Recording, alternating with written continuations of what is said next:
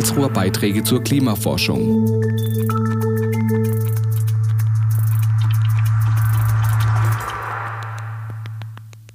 Nebel und niedrige Wolken. Gerade im Verkehr lästige und teils gefährliche Naturereignisse. Doch im und für das Ökosystem eine wichtige Komponente. In der heutigen Podcast-Folge Karlsruher Beiträge zur Klimaforschung geht es genau um diese Themen. Zu Gast ist Frau Eva Pauli, Doktorandin am Institut für Meteorologie und Klimaforschung, atmosphärische Spurengase und Fernerkundung. Sie befasst sich mit den Faktoren, welche die Entwicklung von Nebel und niedrige Wolken in Europa beeinflussen. Welche Rolle hier auch das maschinelle Lernen spielt, erklärt sie uns auch im Gespräch. Am Mikrofon ist Joshua Bayless. Hallo Frau Pauli, es freut mich sehr, Sie hier bei der Podcast-Reihe Karlsruher Beiträge zur Klimaforschung zu begrüßen. Ja, ich freue mich, dass ich hier sein kann. Ja, sehr gerne. Und ähm, ja, wir sprechen heute natürlich über Ihre Forschung. Sie sind Doktorandin am Institut für Meteorologie und Klimaforschung, atmosphärische Spurengase und Fernerkundung. Und ähm, natürlich ist unter anderem heute Ihre Dissertation ein großes Thema.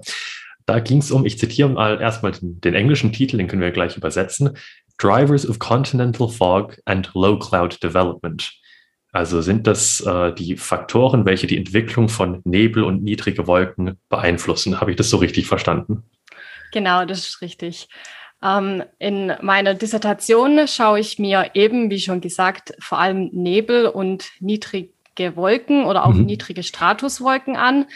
Und ähm, mein Untersuchungsgebiet ist Europa und ähm, ich schaue mir eben an, welche Faktoren für das Vorkommen oder auch für die Bildung oder für die Auflösung von eben Nebel und niedrigen Wolken verantwortlich sind.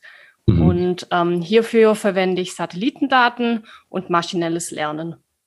Also ganz viele Unterpunkte, auf die wir auch in, im Gespräch kommen werden. Aber ich glaube, meine erste Frage wäre, jetzt sagten Sie, das Ganze ist auf Europa begrenzt oder fokussiert.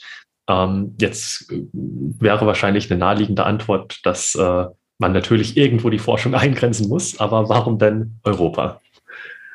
Also ähm, das ist ganz stark natürlich davon abhängig, welche Daten man zur Verfügung hat. Mhm. Und ähm, ich arbeite eben mit einem Datensatz, welcher ähm, schon existiert ähm, und der gibt mir eben an, ähm, wann oder wie viel Nebel und niedrigen Stratusbedeckung ich habe über Europa.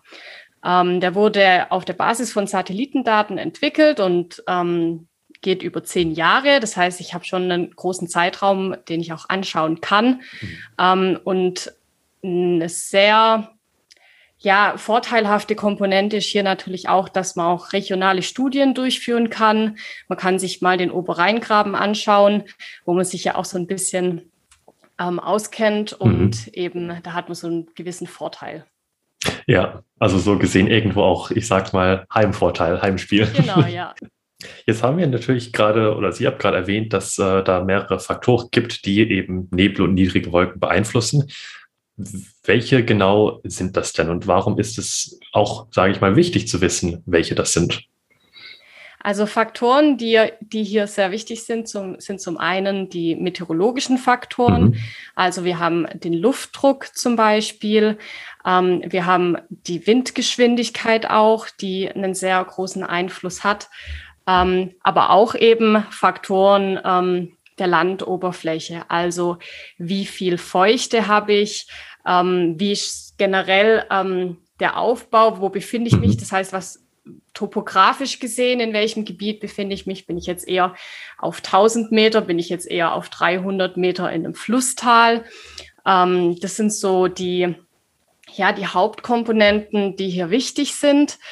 Ähm, und es ist einfach wichtig zu wissen, ähm, aus verschiedenen Gründen. Zum einen ähm, für den Verkehr, ähm, Autoverkehr, mhm. Ähm, auch in der Luft, auch ähm, auf hoher See natürlich, mhm. aber auch wiederum für die Produktion von Solarenergie ist sehr ah. wichtig, um eben Vorhersagen zu treffen, wann Nebel oder auch niedriger Stratus sich dann auflöst. Mhm.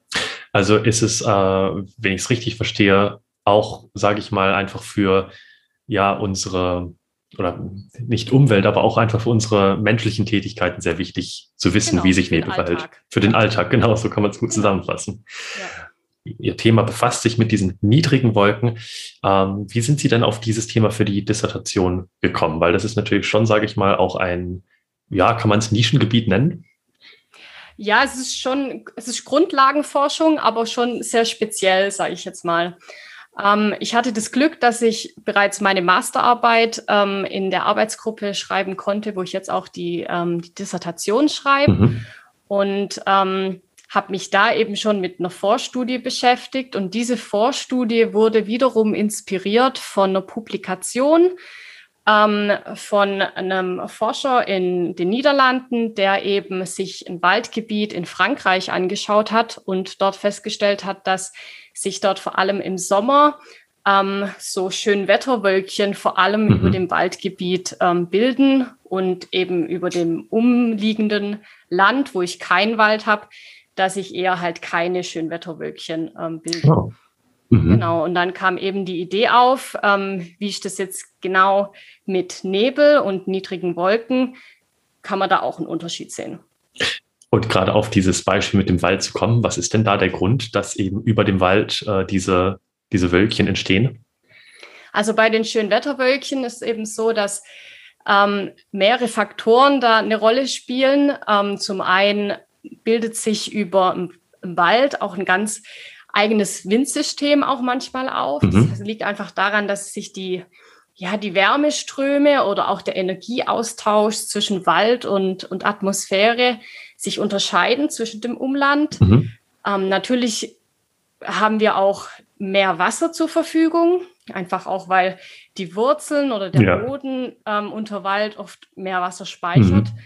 Und dann gibt es auch noch bestimmte Stoffe, die von Bäumen ausgestoßen werden, ähm, die dann wiederum als ähm, Aerosole beziehungsweise sogenannte Wolkenkondensationskerne dienen.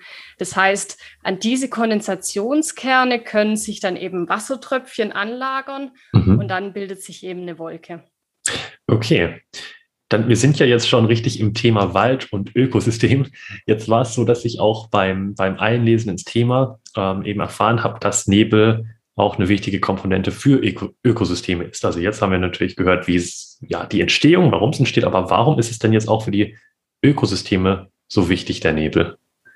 Ähm, es gibt ähm, auf der Welt, sage ich jetzt mal so ganz allgemein, gibt mhm. es ähm, Ökosysteme, die, die profitieren richtig vom Nebel oder von der Wolke, weil sie teilweise ihren kompletten Wasserbedarf aus dem Nebel rausnehmen. Ein gutes Beispiel ist hier zum Beispiel ähm, die Namib-Wüste. Mhm. Dort gibt es Pflanzenarten oder auch bestimmte Käferarten, die sammeln richtig das Nebelwasser mhm. und ähm, ja, verwenden das dann ähm, für ihren Organismus, für das Wachstum, ähm, was auch immer. Und es gibt auch ähm, diverse Baumarten oder auch ähm, Wälder, das sind dann eher in Gebirgen, die auch wirklich den, das Wasser dann von, vom Nebel aufnehmen, ja.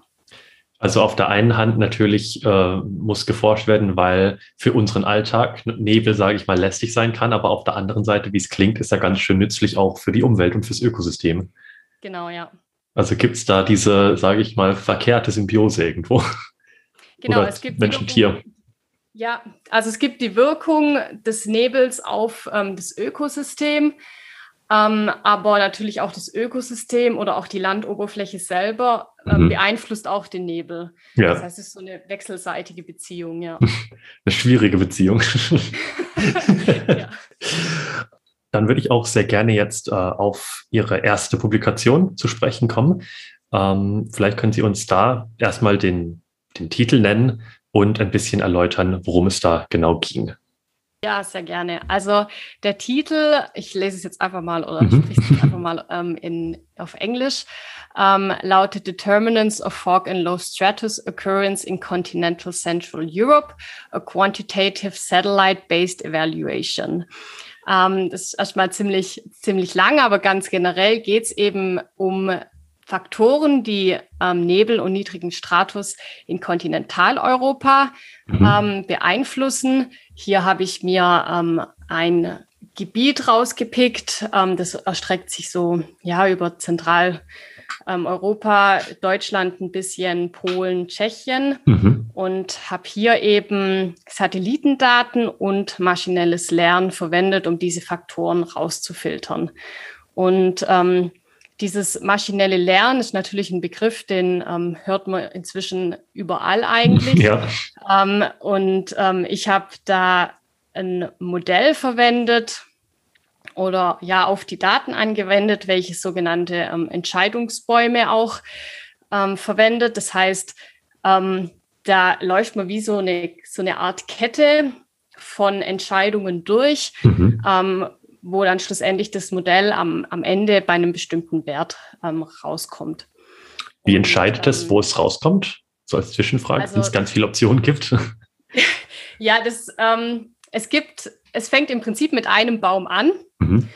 Ähm, und es hat dann zum einen den Wert, den es ähm, modellieren möchte. In meinem Fall war das die Nebelbedeckung in Stunden pro Tag mhm. und dann wiederum die anderen Faktoren, die das beeinflussen. Das heißt, in meinem Fall waren das dann ähm, Luftdruck, Windgeschwindigkeit, Verdunstung, Landoberflächentemperatur ähm, und noch ein paar weitere Werte. Mhm. Und dann guckt es eben, okay, was hatte ich jetzt an dem Tag für einen Luftdruck? Was hatte ich für eine Temperatur? Was hatte ich für eine Windgeschwindigkeit? Mhm. Und dann versucht es das eben, ja, den Wert richtig vorherzusagen. Und am Ende vergleicht es dann den wahren Wert mit dem vorhergesagten Wert und schaut sich dann an, was, ähm, inwiefern die sich unterscheiden, also wie groß da der Unterschied ist. Mhm. Und aufgrund des Unterschiedes wird dann sozusagen der nächste Baum gebaut. Ähm, also werden die immer schlauer, so gesehen. Es lernt die aus den Fehlern. Genau. Ja, okay. Ja, die, die Bäume werden immer schlauer und der Fehler wird im Idealfall immer kleiner. Okay. Ähm, genau, das ist so ganz, ganz grob erklärt. Und ähm, was ich dann da rausgefunden habe, ist auch eben, das hat ähm, viele Vorstudien bestätigt, dass eben der Luftdruck einen sehr großen Einfluss hat, ähm, dass die Windgeschwindigkeit einen sehr großen Einfluss hat mhm. auf die Nebelbedeckung, ähm, aber auch die Verdunstung. Ähm, und der Vorteil eben an so einer Studie, ähm, in der man Satellitendaten verwendet, ist, dass man natürlich ein Bild über ein ganz großes Gebiet auch bekommt. Das heißt, ich habe dann auch, ähm, ich konnte dann auch sagen, in welchen Gebieten jetzt eher der Luftdruck oder die Windgeschwindigkeit sehr wichtig sind, aber auch wiederum, wo die Verdunstung ähm, sehr wichtig ist. Genau, mhm. das, da hat man einen sehr großen Vorteil im Gegensatz zu jetzt ähm, Messstationen oder einfach ja lokalen Messdaten. Mhm. Verstehe. Aber man kann wahrscheinlich nicht so weit gehen, um zu sagen, dass dieses maschinelle Lernen oder diese Datensätze auch komplett fehlerfrei sind oder es irgendwann sein werden, weil sie eben immer schlauer werden. Ja. Ja, also da muss man auch immer ein bisschen aufpassen. Ähm, im, Im Fachjargon sagt man hier Overfitting dazu. Das mhm. heißt, wenn das Modell einfach zu sehr auf die Daten trainiert ist. Ähm, und natürlich soll das Modell meine Daten, die ich habe, ähm, mit denen gut umgehen können. Mhm. Aber das sollte auch auf neue Daten ähm, gut anwendbar sein. Das heißt, mhm. die Daten, die es noch nie gesehen hat, mit denen soll es einfach auch gut an, ähm, äh, umgehen können. Und ja. Ähm, es gibt auch einfach generell kein perfektes Modell, weil ein Modell ist auch, auch bei maschinellem Lernen immer nur ein Abbild natürlich von der Wirklichkeit. Mhm. Ähm, deswegen ähm, muss man da immer auch, ja, bestimmte Kompromisse eingehen. Ja, also ich weiß gar nicht, ob man das dann jetzt schon so voraussagen kann, aber so wie es für mich klingt, kann man jetzt auch nicht sagen, dass eben dieses maschinelle Lernen irgendwann auch sage ich mal, ich nenne sie mal, sie sind jetzt nicht analog, aber ich sage mal analoge Messstationen und so weiter ersetzen wird. Die arbeiten dann schon trotzdem zusammen. Ja, also es gibt natürlich immer auch irgendwelche ähm, Situationen, auch Nebelsituationen oder auch andere Extremereignisse, die sind so noch nie aufgetreten. Mhm. Ähm, und ähm, da wird es wahrscheinlich schwierig, dann ähm, auch für ein maschinelles Lernenmodell, die auch richtig vorherzusagen. Mhm. Also Technik bringt viele Vorteile, aber eben auch nicht äh, eine 100-prozentige Sicherheit oder ein 100-prozentiges fehlerfreies Arbeiten. Ja. Aber sehr, sehr spannend. So ist es jetzt bei den ähm, Podcasts normalerweise so, dass ich zum Ende vom Gespräch hin sehr gerne einen kleinen, sage ich mal, Blick in die Zukunft werfe. Jetzt haben wir über die wirklich sehr spannende aktuelle Arbeit und die Dissertation gesprochen, aber jetzt würde mich und wahrscheinlich auch sehr viele Zuhörende interessieren, was denn als nächstes für Sie ansteht. Ob Sie da denn schon etwas verraten können in Richtung Forschen, Arbeit, äh, vielleicht neue Paper. Genau. Ja, also ähm, zum einen konnte ich jetzt letztes Jahr einen neuen Datensatz entwickeln. Der mhm. war eben abgeleitet von diesem allgemeinen Nebel- äh, und niedrigen Wolken-Datensatz. Ähm, und da konnte ich eben die, den, den, Bildungszeitpunkt und den Auflösungszeitpunkt von Nebel herausfiltern. Mhm. Ähm, und wiederum mit dem Datensatz kann ich jetzt weitere Untersuchungen anstellen, wo ich eben nicht mehr nur auf die Dauer ähm, des Nebels schauen kann, sondern auch schauen kann, okay, in welchen Situationen oder auch über welcher Landoberfläche mhm. bildet sich Nebel früher, wann ähm, löst es sich früher auf und mhm. ähm, da geht es jetzt auch in den nächsten ähm, Monaten dann drum, diesen Datensatz, diesen neuen Datensatz dann ähm, ja einfach in der Hinsicht zu zu erkunden oder damit mhm. zu arbeiten. Ähm, zum, zum anderen ähm, konnte ich jetzt letztes Jahr einen kleinen Auslandsaufenthalt machen und habe dort eben, dann war ich für ähm, einige Wochen ähm, in Holland an oder in den Niederlanden ähm, an der Universität und konnte da eben ähm, mit dem Forscher zusammenarbeiten, von welchen dieses ähm, Inspirationspaper, sage ich jetzt ah, mal, das mhm. ich am Anfang genau. angesprochen hatte, kam. Ähm, und habe dann eine ähnliche Untersuchung ähm, auch über dem Waldstück in Frankreich ähm, durchgeführt und habe mir da eben angeschaut, wie ähm, sich dort Nebel und niedrigen, niedrige Wolken verhalten und mhm. habe da den Fokus ähm, aber nicht auf den Tag gelegt, sondern auf die Nachtstunden. Ja. Und hier habe ich dann festgestellt, dass sich ähm, der Nebel ähm, eben mehr über dem Waldstück bildet als über dem Umland. Ähm, man konnte dann auch in den Satellitenbildern richtig schönes, ähm, ja, so ein Nebelfeld sehen, das mhm. sich genau dem, dem Wald im Prinzip angepasst hat. Ähm, und da geht es jetzt eben auch in der nächsten Zeit darum, die Faktoren, die eben genau das wiederum beeinflussen, also ich sage jetzt mal Verdunstung oder auch Energieströme mhm. oder auch diese diese Kondensationskerne, mhm. ähm, eben das weiter sich anzuschauen, um da wirklich auch diese Mechanismen rauszufinden, die für diesen Unterschied halt verantwortlich sind. Also liegt der neue Fokus auf Nebel bei Nacht, kann man das so sagen?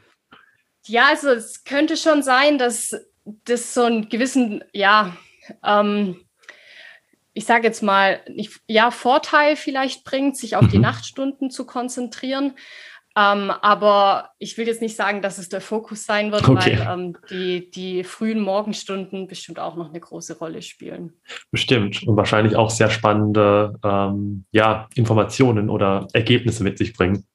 Ja. Super, dann wünsche ich Ihnen dabei aber natürlich sehr viel Erfolg, aber natürlich auch Spaß bei der Arbeit. Aber so wie es klingt, haben Sie das sowieso. Und ähm, genau, alles Gute für die weitere Forschung und für die Arbeit. Und Frau Pauli, dann bedanke ich mich sehr herzlich für das äh, sehr angenehme und spannende Gespräch. Ja, ich bedanke mich auch. Danke. Gerne. Damit kommen wir am Ende der heutigen Podcast-Folge Karlsruher Beiträge zur Klimaforschung an. Zu Gast war Frau Eva Pauli, Doktorandin am Institut für Meteorologie und Klimaforschung, atmosphärische Spurengase und Fernerkundung. Wir sprachen über Nebel und niedrige Wolken in Europa und welche Faktoren diese beeinflussen. Wer mehr über diese Forschung und die Satellitenklimatologie erfahren möchte, kann gerne auf der folgenden Website vorbeischauen: www.imk-asf.kit.edu